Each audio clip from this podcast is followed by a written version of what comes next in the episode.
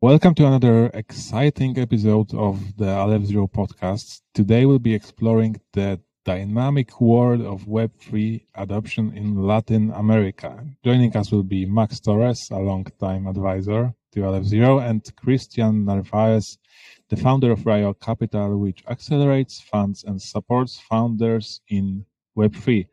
Let's dive in.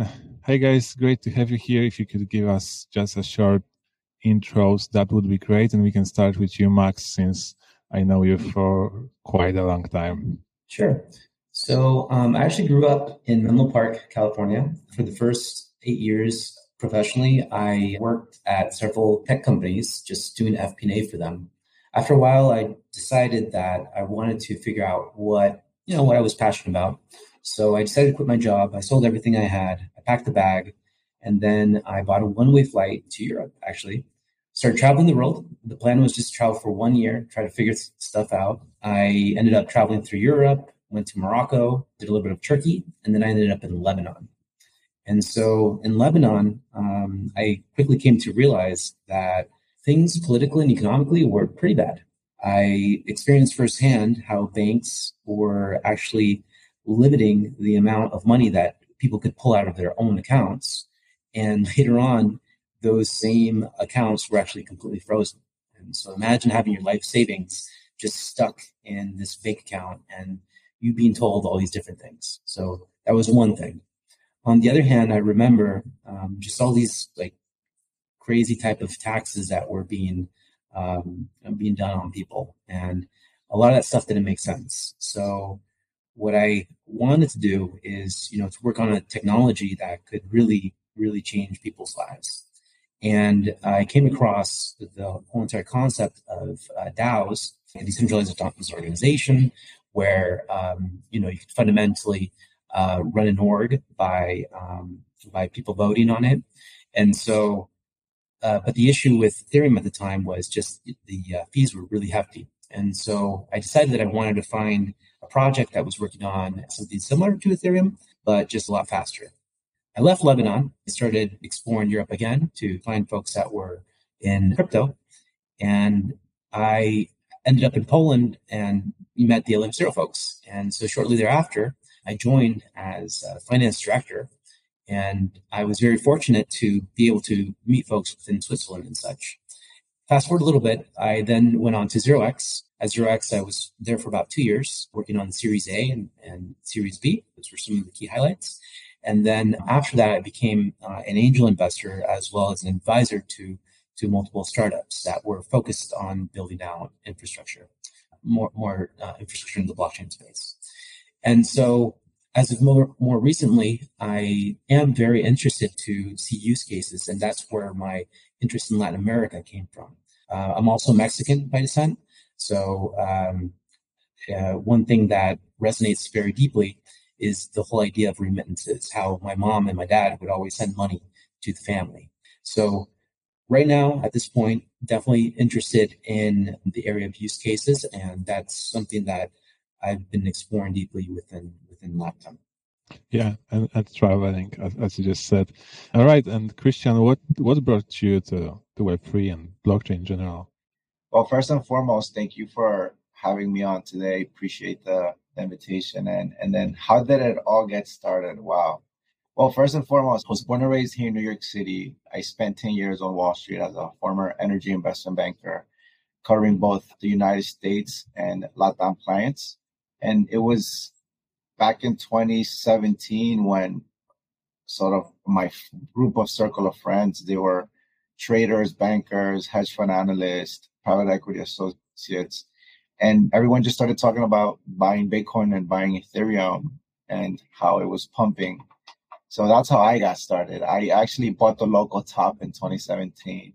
Obviously, back then, it was something that I wasn't too fond on speaking of. But looking back at it, it's the tax that I paid, I guess, to learn the right way to learn about the tech and the wrong way to learn about it. And obviously, speculating on it and buying because FOMO is not one of them. So that's how I started. But then again, after being 10 years on Wall Street in 2020, I decided to just move on to other areas. And I wanted to travel the world for a whole year, just like Max. And in February of 2020, I left. But then obviously the pandemic hit. And for me, the pandemic was actually a blessing in disguise because I was able to have a lot of free time and study and do a lot of research on things that, you know, interested me. So I started looking into fintech. I started looking into venture capital and organically came across Web3 blockchain, specifically the Ethereum ecosystem, and studied the technology, the infrastructure, and its many use cases. And one of the first ones that came to sort of that clicked for me, which was easy, was the remittance space. My mom immigrated from Ecuador back in the 80s to New York and sort of grew up sending money back to Latin America. So it's something that it's normal to us, right? Sending money back and forth and seeing how this technology could, you know, make this use case, you know, more efficient, more cost effective, to me was a big eye opener. And that was the first time, or that's how I started going down the rabbit hole. And that's when it clicked. And I've been in Web3 ever since. I joined a couple of angel syndicates and started investing and covering the fintech and Web3 space. And then in 2022, joined OP Crypto, which is a venture capital firm investing in early stage Web3 companies. They bridge the gap between US and LATAM. David is a former Huobi executive who launched OP Crypto back in 2021. And it was there where I was able to, you know, double down on and learn more about the DeFi space. I covered both US and Latin America regions. And at OP Crypto, I was part of their fund of funds team and helped them raise their fund of funds vehicle. We deployed across 4 funds. So it was definitely a great experience. And then after OP Crypto earlier this year, in February of 2023, I went off on my own and launched Rayo Capital. And there, our goal is to accelerate, fund, and support founders globally in Web3 with an emphasis in Latin America. Latin America being the region that I've been covering for now almost 14, 15 years as a working professional. Right. Yeah, and you, Max, last time I checked, you were in Puerto Rico, right?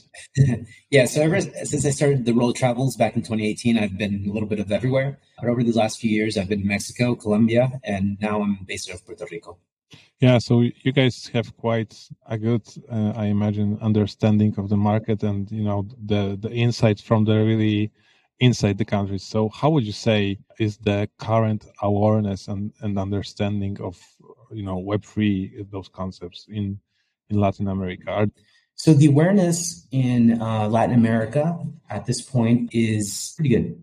Just to give a bit of stats, based on the 2022 New Payments Index for MasterCard, about 51% of consumers have done at least one crypto-related activity in the past year. 77% of Latin American and Caribbean consumers agree they would use cryptocurrency more if they understood it better. And 82% would like to have cryptocurrency-related futures available from their financial institution. So what this is saying is that there is definitely a lot of awareness in Latin American countries.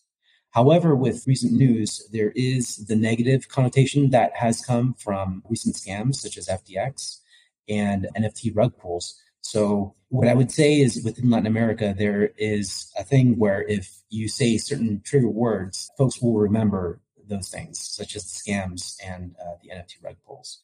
However, due to actual need, such as, you know, high inflation within a few of these Latin American countries, there is a strong desire to look at alternatives to have more financial inclusion. And I think Christian actually works very closely with a lot of different projects out there. So I'd be happy to hear a little bit more. Yeah, definitely. Chris, tell us, you know, how's the progress going from the tech standpoint, from the teams building in those regions? Yeah, I guess from a historical point of view, I mean, the early adopters of cryptocurrencies in general were, I mean, easy countries would be Venezuela and Argentina. Obviously, they've had a lot of political instability, currency fluctuation, and for them, seeking an alternative as a store of value was that, right? Cryptocurrencies. So they've been early adopters. Beyond that, I would say the 4 countries that have had a tech, in general, a tech sort of boom or adoption have been Mexico, Colombia, Argentina, and Brazil. And organically, because of that sort of tech boom, that tech is getting implemented and startups are being built across those 4 countries. I would say are the the four major countries of most activity. But organically, we're seeing a lot of activity in Central America, in Peru, in Ecuador, in Chile, in Uruguay. But I would say the four countries of high activity and concentration would be Mexico, Colombia, Argentina, and Brazil. And what are some, the most standing out use cases there? Yeah, there's a lot of everything that has to do with payments. A lot of companies have popped up, whether it's, on-ramp, off-ramps, the remittances space, sort of lending on-chain. Due to the fact that there's a large informal economy, we're seeing products and solutions being built, bringing that informal economy onto technology platforms, and blockchain is definitely one of those. So I would say anything within the value of exchange, we're seeing solutions and companies being built around that. Regarding crypto, you Max, actually touched this subject that, even post those NFT scams and FTX, the sentiment is probably still in Latin American populations still positive towards crypto. But, what's the, from your perspective, living there, especially in many countries, as I know, what's your perspective on, on the general sentiment from the people living there? How they, embrace digital assets? Are they doing that in their everyday lives already? Or, it's still kind of speculative novelty? Sure. I think it's really country by country. For example, in Mexico, there is a lot of caution as it relates to just anything related to cryptocurrencies. If you actually say the word, then it does trigger some of those things that have happened in terms of scams. FTX is just one example. Also, NFT seems to resonate very poorly with folks. However, if you're talking about countries that have huge inflation, the whole idea of utilizing an alternative financial system is of necessity. So there's those cases in those countries where you'll continue seeing folks trying to figure out different ways to have a hold within an alternative financial system. Yeah, I think it's the same, all over the world, not only in LATAM, right? I think Turkey is a good example, right? The inflation is really big there, and somehow it correlates with the number of people that are actively using crypto. So probably it is the ultimate solution, and of course we believe so. But right, so also I've seen that in one of the recent Forbes articles you mentioned, Christian, that the importance of blockchain solutions is really for remittance, and this you could actually expand on what Max started as a topic. So from your perspective as an investor in those startups, what's the general climate around blockchain led remittance? Yeah, I think from the perspective of someone who lives in America and sort of sends money back to their families in South America or any other country, there's little alternatives beyond, maybe Western Union and other fintechs that have come up over the years. And obviously, because of the fact that they use archaic financial systems, the price point of sending money is still high, right? A quick example that I like to give is that sending $100, for example, to Ecuador, the fees on that is probably around $5, right? That might not seem material for someone like us. That's probably a cup of coffee, right? But $5 is half day's work in Ecuador, right? So you're paying fees that basically can, feed someone's family. And because of the fact that the only rails that we can and have been using are the only alternatives that we have, I think that needs to be revamped. So obviously the use case for remittances is definitely one that's material, because the high volume of capital that gets sent abroad, not only just to Latin America, but globally, is high. So if we could bring that cost down, those dollars and cents can go a long way in Latin America. Are there already some major startups doing so? And, are they used? There's a company called Felix Pagos. They do a really good job at leveraging a communication channel that is very popular in Latin America, which is WhatsApp. So they've done a really great solution where you can transfer money via WhatsApp, and it's something that it's very, very familiar. Everyone in Latin America leverages WhatsApp. So again, something as easy as leveraging a communication channel like WhatsApp, I think is really important and brings easier, lighter solutions to be implemented without having to talk about the technology, blockchain, crypto. Felix Pagos is doing a really good job at putting the tech under the hood and leveraging existing channels, habits, and technology to facilitate money transfer. So if I understood correctly, it's blockchain-based, but people don't necessarily care it's blockchain-based. And I believe this is like, if it's the way it works, it's probably the end goal for crypto, right? Just so you shouldn't care about the tech. It should just work and, provide security.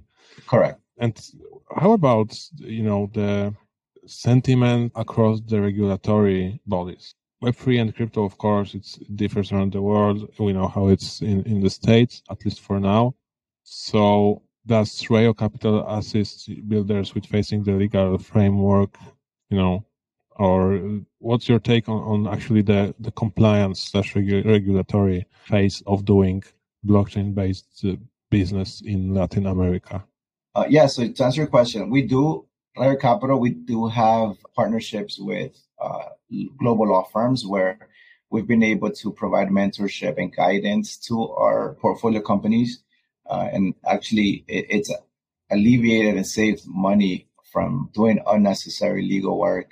So really happy about that. And then in regards to the sentiment or the regulatory environment in Latin America, there's, countries like Brazil and Mexico have sandboxes where it allows entrepreneurs to build companies without having to worry, being shut down, being sued, or, just having a target on your back for creating value. In general, I think because of the nascent nature of the space in Latin America, there's still not a lot of, harsh frameworks in place. And again, those sandboxes that already exist are allowing for innovation to flourish, are allowing for LATAM to definitely be a leader, and a lot of more companies are being created because, they're not, unfortunately here in the United States, because of the lack of clarity, there's a lot of companies that, are just afraid to build because you don't want to have a target on your back, you don't want to be shut down, etc.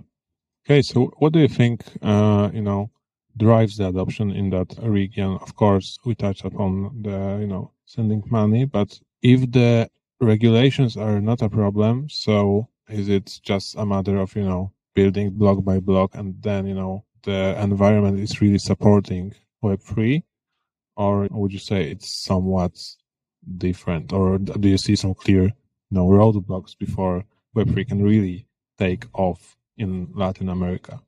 That's both to you, Christian and Max. Yeah, I think to take a step back, in general, technology or entrepreneurship has been evolving and booming in Latin America. And a good example that I like to use is the same effect that the PayPal mafia had to the United States, to Silicon Valley, where it minted a lot of millionaires, and those millionaires went on to start their own companies. That same thing is happening in LATAM. There's a couple of unicorns that have popped up over this past decade, again, across Mexico, Colombia, Brazil, Argentina, and had the similar impact and effect that PayPal had to the U.S., to Silicon Valley. And now we're seeing entrepreneurship flourish. A lot of companies from Latin America have gone on to Silicon Valley, raise capital, build companies. So now that is becoming a little bit more normal. And I think in general, entrepreneurship is something that is flourishing in Latin America, whereas before we were more, I would say, users rather than builders. Whereas today, beyond just users, more builders are popping up. Beyond that, there's a lot of technical talent across Brazil and Argentina. And that's obviously due to the fact that most of these companies are software companies or tech-enabled companies. Having that talent at home is definitely helpful. And I think that's one of the just main reasons we're seeing adoption, companies flourish, and unicorns popping up in Latin America. And what would you say to that, Max? Would you agree, or would you have anything to add? I agree with what Christian has mentioned. I just want to add that within certain countries, just speaking to Mexico specifically, there is still the case where if you really want a big change, you have to know certain people. And so because of this, I just want to say that connections does matter in some of these countries in Latin America. And as you have more and more successful unicorns, though, and as you have more entrepreneurs in the mix that have access to capital in the U.S., then that bridging of that gap is going to become very important going forward. This is actually what I wanted to ask. So, you know, part of the drivers might be the capital inflows from states or Silicon Valley. So you'd say that on one person level or one company level, it's basically what you are, Christian, doing, right? You're also, as a New Yorker, investing in Latin American startups. So is it a thing? Is it a trend that, you know, also people from the United States notice the potential there and, you know, they keep coming south? Yeah, I mean, I think in general, sort of the new generation of money managers or just in general management across corporates, they're younger, they're more global, they're more traveled. And I think that helps the region as a whole. And then, I mean, an individual sort of example would be me, right? I worked in investment banking for a decade. I cover Latin America as a region. My family comes from Latin America. And for me, it was sort of a natural progression. Now that I'm independent, building out Rayo Capital to sort of bridge that gap between the United States and LATAM. You know, here in the U.S., we have a lot of resources. Here in the U.S., there's leadership and there's obviously a lot of capital. And unfortunately, because of maybe not knowing or understanding how to do business in a different region or part of the world, business or just capital doesn't flow, right? And I think that is definitely changing. And we're seeing more entrepreneurship and private capital flowing to the region. And obviously with that, we have entrepreneurship ecosystems flourishing. And with that, obviously this new frontier tech like Web3 is getting adopted. Are there any specific industries that are really on top of, you know, Web3 adoption? I mean, beyond Web3. So I don't know, some supply chain or something around that. All the traditional companies, are they also embracing blockchain there, maybe more than in the rest of the world? The many use cases that I've seen besides what we just spoke about have been also trying to fractionalize real estate, fractionalize agriculture or farmlands. We're seeing a lot of platforms being built for renewable energy or carbon offsets. So I would say that those are the ones that we're seeing a lot. Obviously, a lot of gaming or gamified versions of what I just said have come up, but I would say those would be the major ones that I see often. Yeah, and so real-world assets and tokenizing them still seems to be quite interesting and important for, you know, the whole blockchain space, but also it makes sense in this specific region. And I know you also have a startup, Max, you invested in. Can you tell us more about it? Because I also know that it's focused on Latin America. Sure. More recently, I've been deeply involved with what is called dBloks. So dBloks is a ticketing platform with Web3 in the background. So kind of the idea behind it is that we want to create a UI UX that is very similar to what folks are used to. Take, for example, Eventbrite and such. And so what we're doing there is we're utilizing blockchain to be able to fight against what are counterfeit tickets. And at the same time, to give all event stakeholders access to the secondary markets, thus creating a new economic opportunity for whoever is an event stakeholder.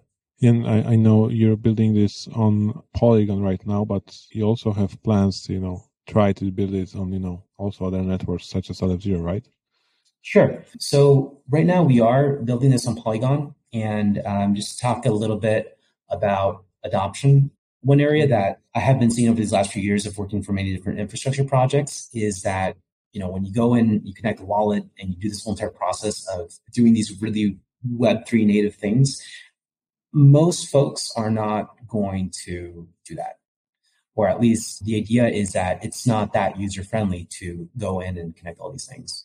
So right now we're building on Polygon because there's a lot of UI UX tools that are already built out within that ecosystem.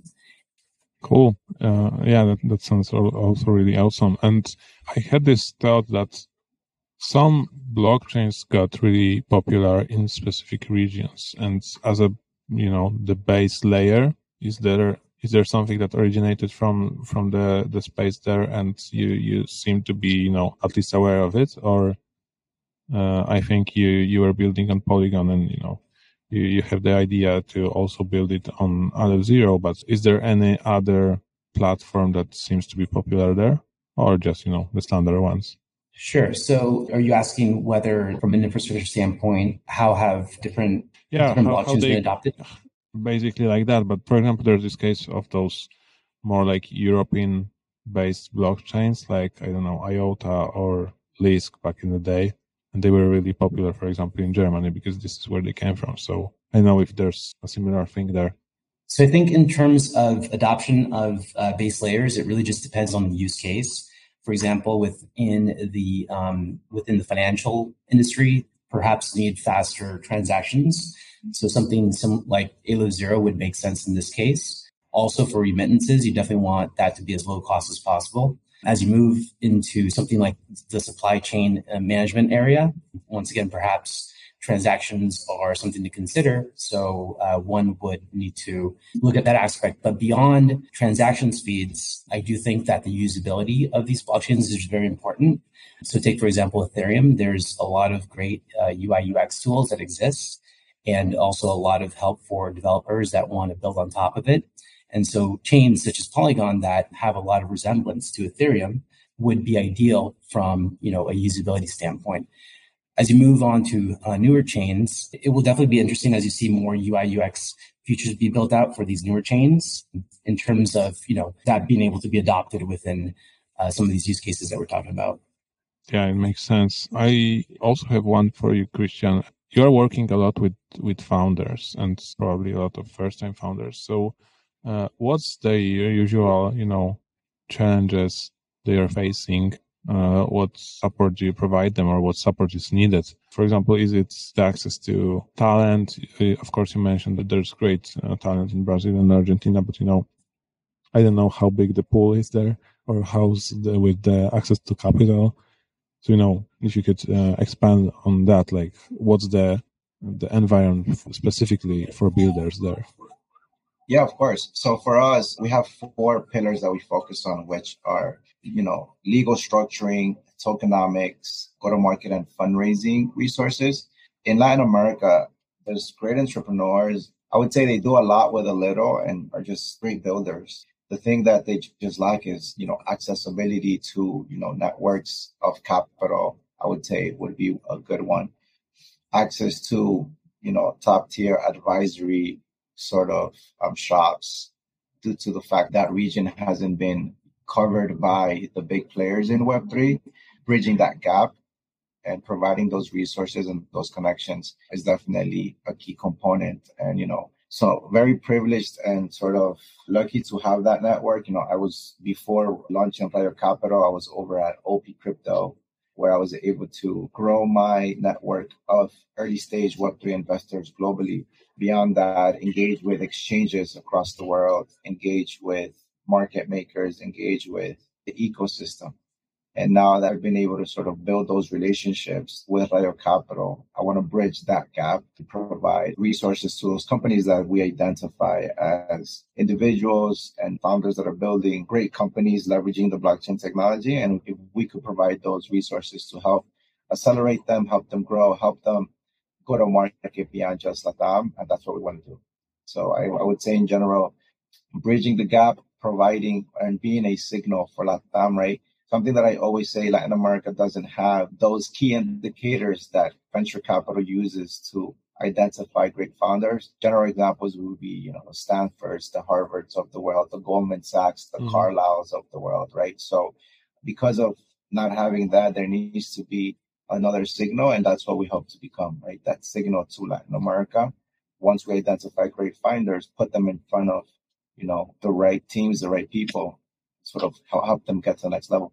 All right. And looking at the current trajectory, where do you think the market's heading? So what would you say that would be, you know, some big trends, or what developments are you looking forward to in Latin America? The main reasons I'm bullish about Latin America, it's, you know, it's a young generation, you know, it's a large user base. They're early adopters into technology. you know, because of all the hardships sometimes that they come across. Not all countries, but I would say some or most. They're not afraid to just engage with technology. And also the informal economy, I think it's a big opportunity to create solutions to bring that value on chain and sort of grow the ecosystem, grow the market. Also, generally speaking, in terms of trends, it's as we see just different ways to be able to earn that are interesting. I think as Christian mentioned, like $5 means a lot to folks that live in Latin America. Just to give an example, not that this is my favorite, for example, play to earn type of games where you can earn anywhere between like $100 to $500 extra a month. That's actually a huge impact to a family that lives in Latin America. So as you have these different types of models that just come out, it's just going to be interesting to see it be adopted. Now, on the other hand, in terms of some of the main factors that I'm definitely seeing in Latin America, so there is just a lot of internet and smartphone penetration that's pretty deep there. Also, in terms of the population, you do have a lot of young folks. And as mentioned before, you know, the example of inflation, there is a need for financial alternatives. And, you know, blockchain can create some really interesting models. And there's also a growing interest in cryptocurrencies more generally. Yeah, so I think those are the catalysts we are also looking in the broader space, but definitely this is something specific to the region that, you know, looks really well in positioning them to embrace blockchain because it brings so much benefits. What advice can you give builders wanting to make Web3 projects in Latin America? The advice I would give builders is just to have an open mind, is to see problems and understand what type of benefits that blockchain technology can provide. In addition, there's just a lot of educational tools out there. And these educational tools can be found online. Also, I truly believe that networking is very important. Networking is key to being able to build out your network and continue learning. Advice, I would say, think global. What I realized from the set of samples that I've come across is that builders in LATAM build for LATAM. And I think sometimes the global perspective is not there. Some of them, and obviously there's a lot of great companies that are building to be global, but I would say specifically in Web3, I would say the new generation of builders are coming up that are not sort of repeat founders do tend to just stay local or solve local problems. And it's something that we say as part of our accelerator program as well. You know, think global.